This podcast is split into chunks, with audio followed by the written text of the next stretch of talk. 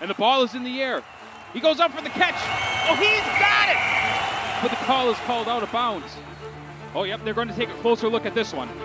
You know, sometimes things happen really fast, and depending on where they were, they may not have gotten the clear picture of the play. You know, up here in the booth, it looked like a good catch, but on the field, right in the middle of the action, we sometimes may focus on one thing and miss another. Bringing in different angles and perspectives as you take a closer look can help bring clarity and truth to the situation. Oh, yep, looks like they have a call on the field. Review,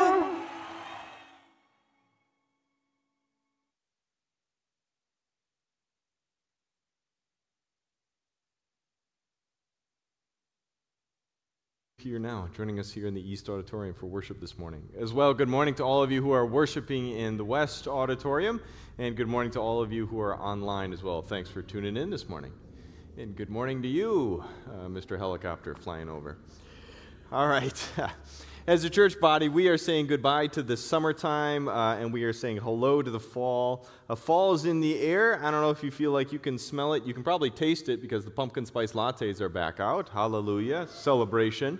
And uh, football's kicked up. Football is kicking up. Before the very first service this morning, I saw my very first uh, jersey at church. I felt very proud to have spied it among the, the masses. And so football's kicking up, and it's just time. Kids are going back to school. It's a time for transition. And so for us as a church, it's an opportunity for transition as well. Uh, if you missed any of the God of the Underdog sermon series, it's available for you online. You can always go back and watch it. But we are going to transition some of our study and a focus in the next few weeks. What we're going to be looking at and what we're going to be diving into is a new sermon series called uh, uh, Under. Uh, really, it's got to do with our life. I should be clear here. We're not going to be watching football specifically on Sunday mornings at this time. If you do that on your own, that's up to you. But it's really got to be grounded in the idea that under further review has to do with looking at our lives under review. We're going to take an intentional look at the scope of our lives, uh, the scope of who we are as people, our sense of identity, our world. And uh, we, are, we are going to go under the hood, uh, just like when you have the calls that are made, when there's the challenge flag is thrown, the referee, I think the technical term is goes under the hood, and they look right? At all the various perspectives and angles and ways in which you can look at a given situation or a given um, um, play that had happened. We're going to do the same thing with our lives. We're going to look at different perspectives and different angles. We're going to look from different viewpoints and hopefully gather a better sense of how God is moving in our world, in our lives, and what God sees as a result. We're going to put our lives and our world under review. Now, I do want to be clear, though, we are not. We are not going to be isolating our sense of what we review to a specific moment in time. Okay? What we're not going to do is to say, hey, was this the right call that I made at a specific point or time in my life? No, that's not what we're going to do. We're going to look at the, the broad perspective of our lives in our world seeking to understand ourselves from different angles and perspectives, point of view, and narratives. When I use that word choice, narratives, it's particularly important because of the ways in which we tell ourselves stories and we tell stories about ourselves. We understand the world through the various stories that we tell, and they help to shape the, the, the reality as we know it. And so, one of the big questions that we're going to be looking at and, and really asking ourselves is what is the lens? What is the view and perspective, the lens that we look through as we establish our understanding of our story and the stories around us, the world, and how we interact with it. As we do that, we're doing that from a Christian perspective, which means we are going to be asking, where is God in our world? Where do I see him at work? Where do I notice him?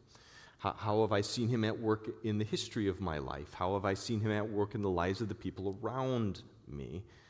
What does God see when God sees the world? What does God see when God sees me? And eventually we can arrive at a place of asking, what is it that God wants me to see? What is the lens that God would hope for my life? That I would look at my spouse through, that I would look at my kids and see them through this lens, that I would see my work and I would see my play and I would see my own self identity. What lens would God have us adopt as we understand ourselves in this world?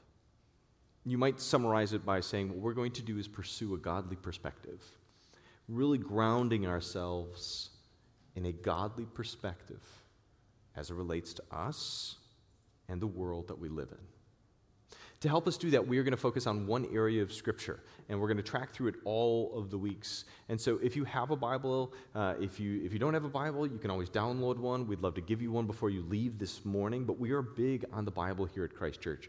And a word of encouragement for you: please never depreciate the Bible, but find ways in which you can integrate it into your daily life and daily living. This is one of the ways that you can do that. Is over the next few weeks, read this. These are the only verses we're going to be covering in, in, in intense looks, uh, in, as an intense look over the next three weeks, is going to be here from the book of Matthew. Matthew is one of the Gospels. A reminder for you what a Gospel is first hand eyewitness account, life, death, and resurrection of Jesus. So it's a Jesus book.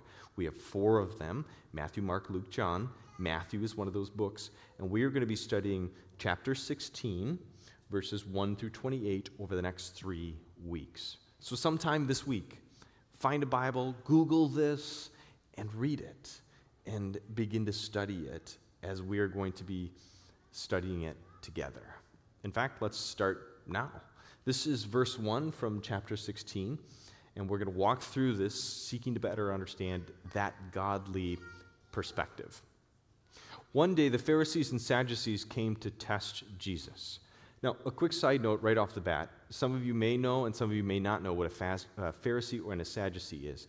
A Pharisee and a Sadducee is kind of a religious, a spiritual leader of the Jewish people at the time. Uh, Pharisees led synagogues, what you might akin to like a church or a community of Jewish believers would gather at a synagogue, and a Pharisee would be the leader. Sadducees led the temple practices, and so these are more or less a way of saying the spiritual leaders of the Jewish people came, and they came with an agenda to test Jesus. They're coming to find out more and to understand more about who this Jesus character is. In fact, they demand a sign from him. They are demanding that he show them a miraculous sign from heaven in order to prove his authority.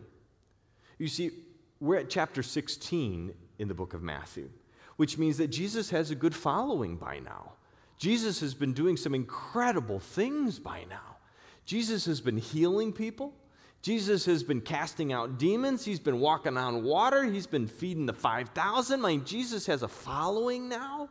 And he's got these incredible teachings that, that are a part of his life and that he's sharing with other persons. And Jesus is kind of a big deal at this point in time. And so the spiritual leaders have taken note of him and his following, and they're coming to him saying, Who are you? What's going on? And most specifically, what they want to know is whether or not he is the Jewish Messiah. The Jewish faith has this idea and this promise from the Old Testament, the first part of the Bible, that, that someone is going to come and they're going to be a messianic or a Messiah figure, and that Messiah figure is going to bring deliverance. That Messiah figure is going to throw off all the bad stuff uh, specifically, at this time when this was happening, Rome was the bad stuff.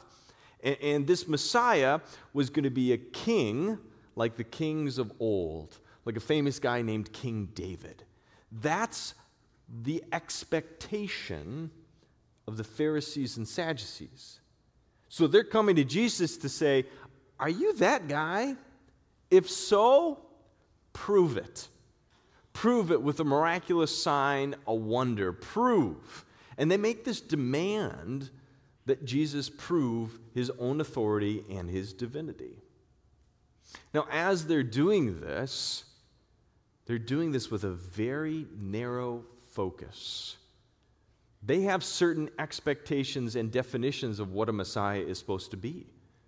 And so they have narrowed their focus to a degree that says, hey, are you this conquering general who's going to get rid of Rome or not?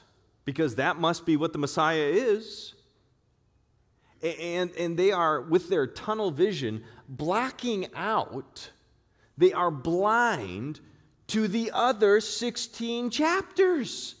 They're demanding a sign and miracle and wonder here and now and they're ignoring 16 chapters of healing people and casting out demons and feeding the 5,000. It's not like Jesus hasn't done a miraculous sign and wonder yet. He just isn't doing it according to the expectations and norms of the Pharisees and Sadducees who want a sign and they want it now.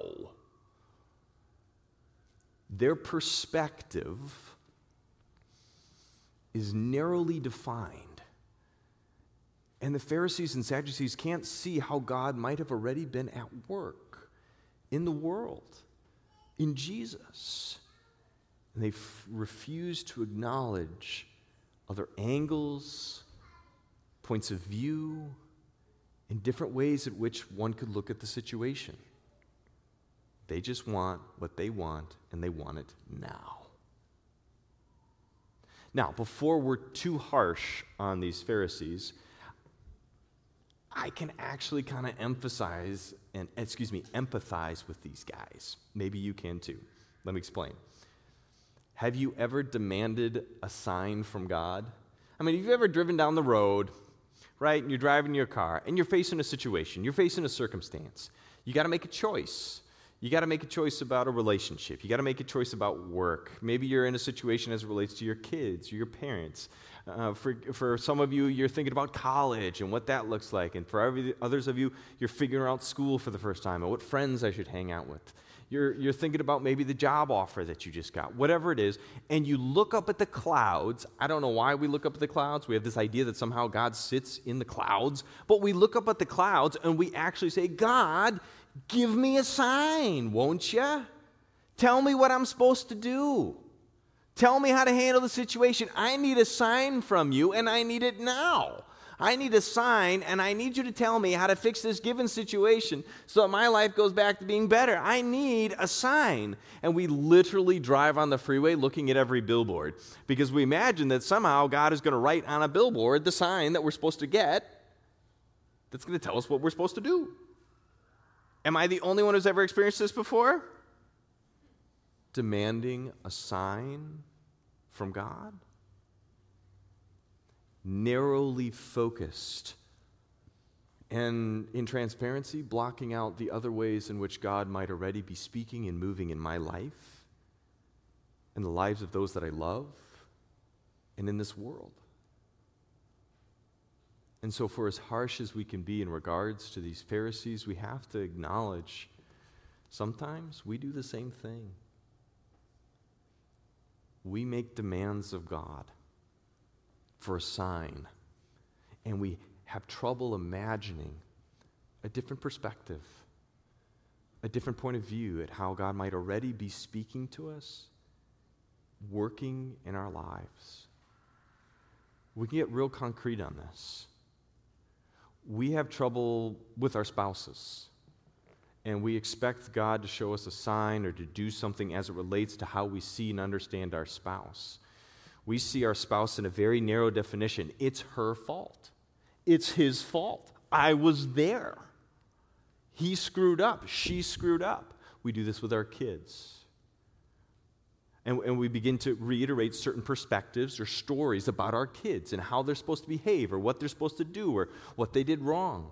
We do this about our bosses. We do this about our teachers. We do this about our coworkers. We begin to even do this about ourselves, where we begin to tell ourselves a certain narrative or a certain story. Story. We lock ourselves into a certain perspective as we understand and interpret our own life. Nobody could love me. I couldn't be forgiven for that. I'm not smart enough. I'm not pretty enough. I just couldn't. That's just not me. And we narrowly define ourselves according to a very narrow perspective, pushing away all the other ways in which God has spoken to us, what God has done for us, the other ways in which God is at work in our lives or in the lives of those around us. Just like the Pharisees and the Sadducees. If we're not careful, we can forsake a godly perspective and become totally fixated on our own story. Jesus pushes back on all of this. He says this in response to the Pharisees. He replies, You know the saying, red sky at night means fair weather tomorrow. Red sky in the morning means foul weather all day. You know how to read the signs and tell and forecast the weather. But you don't even know how to interpret the signs of the times. That is to say, you know how to look at the sky and know whether it's going to rain or not. When you woke up this morning and you saw the dark clouds out there, did your brain tell you with some good old fashioned common sense, it's probably going to rain today. I need to grab an umbrella? And yet, Jesus is saying, look, having common sense is not the same thing as having godly sense. Looking at your life and how you navigated it according to common sense is not the same thing as looking at your life in this world with godly sense. Let me give you another example. You ever sat down and you look at the TV and you grab the, the remote and, and you go to turn the TV on, but it doesn't turn on? You guys ever do that? Maybe the only one. I, I, I will actually keep clicking the remote as if it's going to work. Like, I don't give up on it. I'm like, it's not working. After the 74th time, honey, it's still not working. And her answer is to come out and look at me and, and with a little bit of common sense, well, did you check and see if, uh, you know, it's even plugged in? Does it have power? Oh.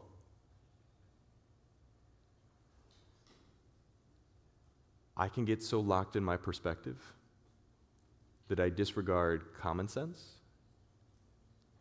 and godly sense by seeing and understanding how God can and is at work in our world and in my life. And Jesus is willing to say, you, you got to plug in, man. You, you got to stop and take a breath and get connected and make sure that you are plugged into what matters. You, you got to have some godly perspective beyond and outside of your assumptive narrative. Jesus has a way of correcting people. Have you ever felt that before? Jesus give a little correction? He has a way of challenging us and reshaping us. Amen? He does that for us this morning. And in fact, he pushes us a little bit further than perhaps we're even comfortable with. He goes so far as to say this to the Pharisees and therefore to us Only an evil, adulterous generation would demand a miraculous sign, but the only sign that I will give them is the sign of the prophet Jonah. Then he walks away. Huh? What's up with the whole sign of Jonah thing? Well, this is an important thing to understand. The Bible usually helps us understand itself. If you don't know one area of Scripture, it's probably got some insight in a different area of Scripture. This is why it's so important to read our Bibles in the totality. Scripture interprets Scripture. It helps us understand when we get the full breadth of Scripture to rightly contextually interpret and apply Scripture. If you just take out this one piece about the sign of Jonah, it's like, what's up with that? But if you go to another story in the book of Matthew, Jesus actually tells us exactly what the sign of Jonah is. Jesus says this in Matthew chapter 12. The only sign that I will give them is the sign of the prophet Jonah. For as Jonah was in the belly of the great fish for three days and three nights, so will the Son of Man be in the heart of the earth for three days and three nights. The sign of Jonah is the life, death, and resurrection of Jesus Christ.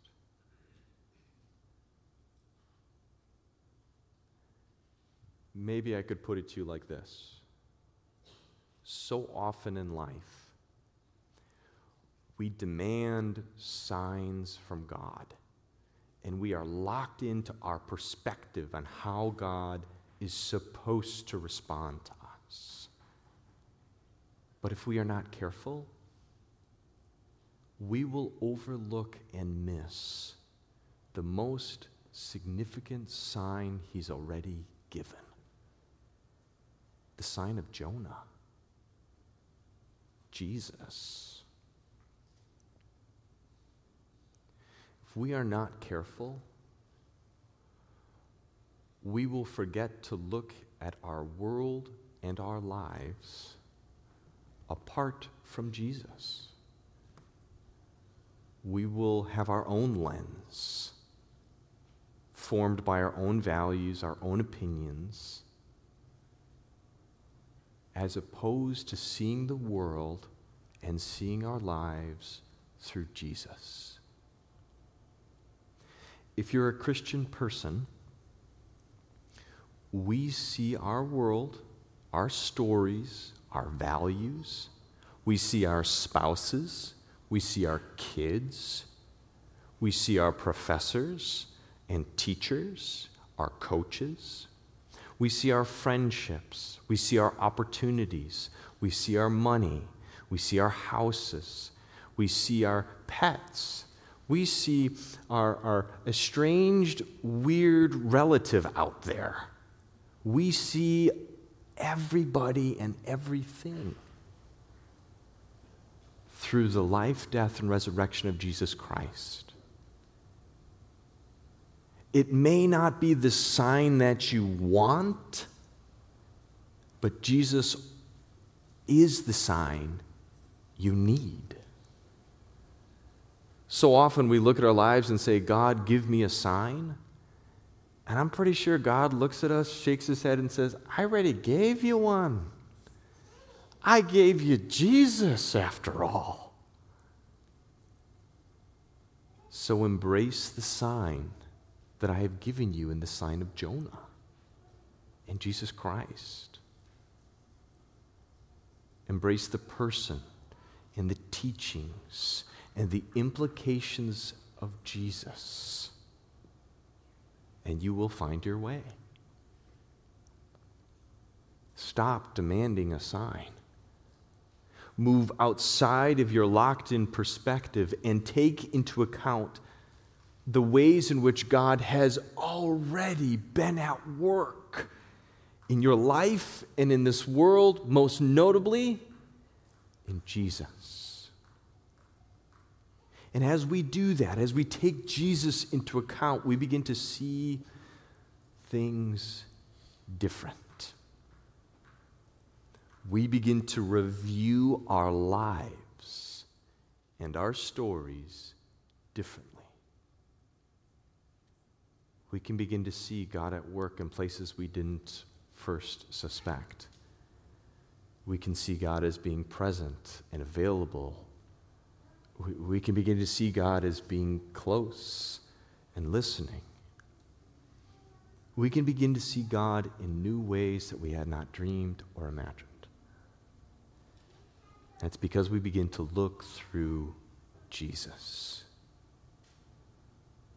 when a Christian goes under the hood and he looks at the world in his life, the lens that we adopt is the lens of our Christian faith, of Jesus.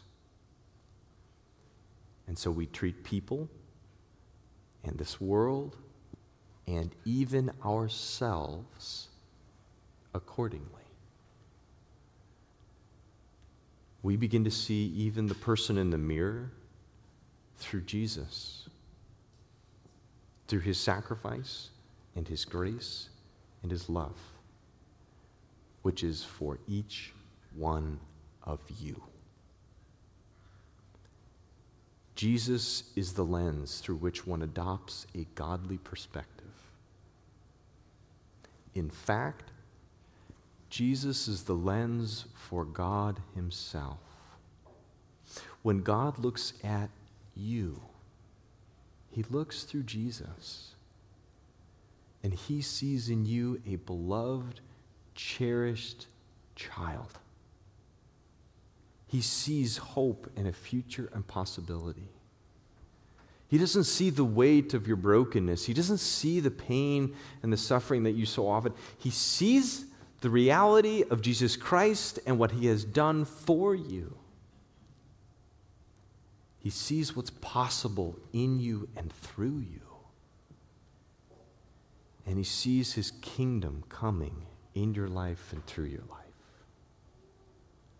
Because he sees you through Jesus Christ. we as Christian people are called to adopt the same lens, to look at ourselves and this world through Jesus. Over the next few weeks, we're going to explore this godly perspective more and more.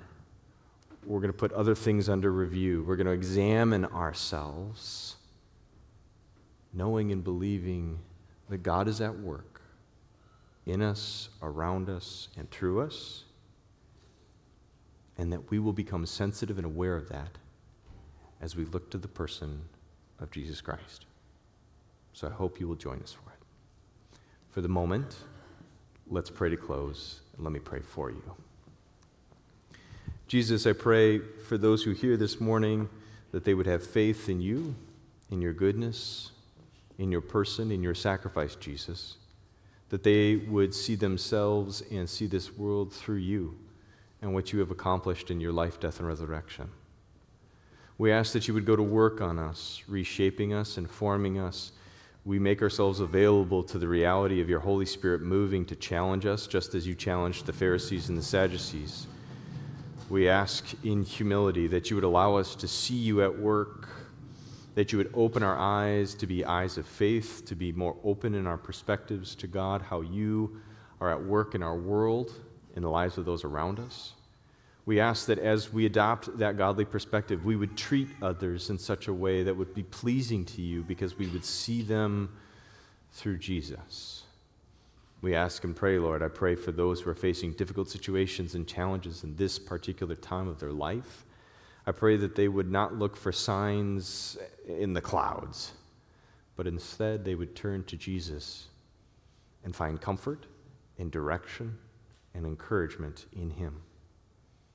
Help us embrace the teachings and the goodness of your life, death, and resurrection, Jesus, in all that we are and all that we do, that we might indeed adopt your perspective. We lay our lives before you for further review, knowing that we are forgiven and loved. Jesus, we pray this all in your holy and precious name. Amen.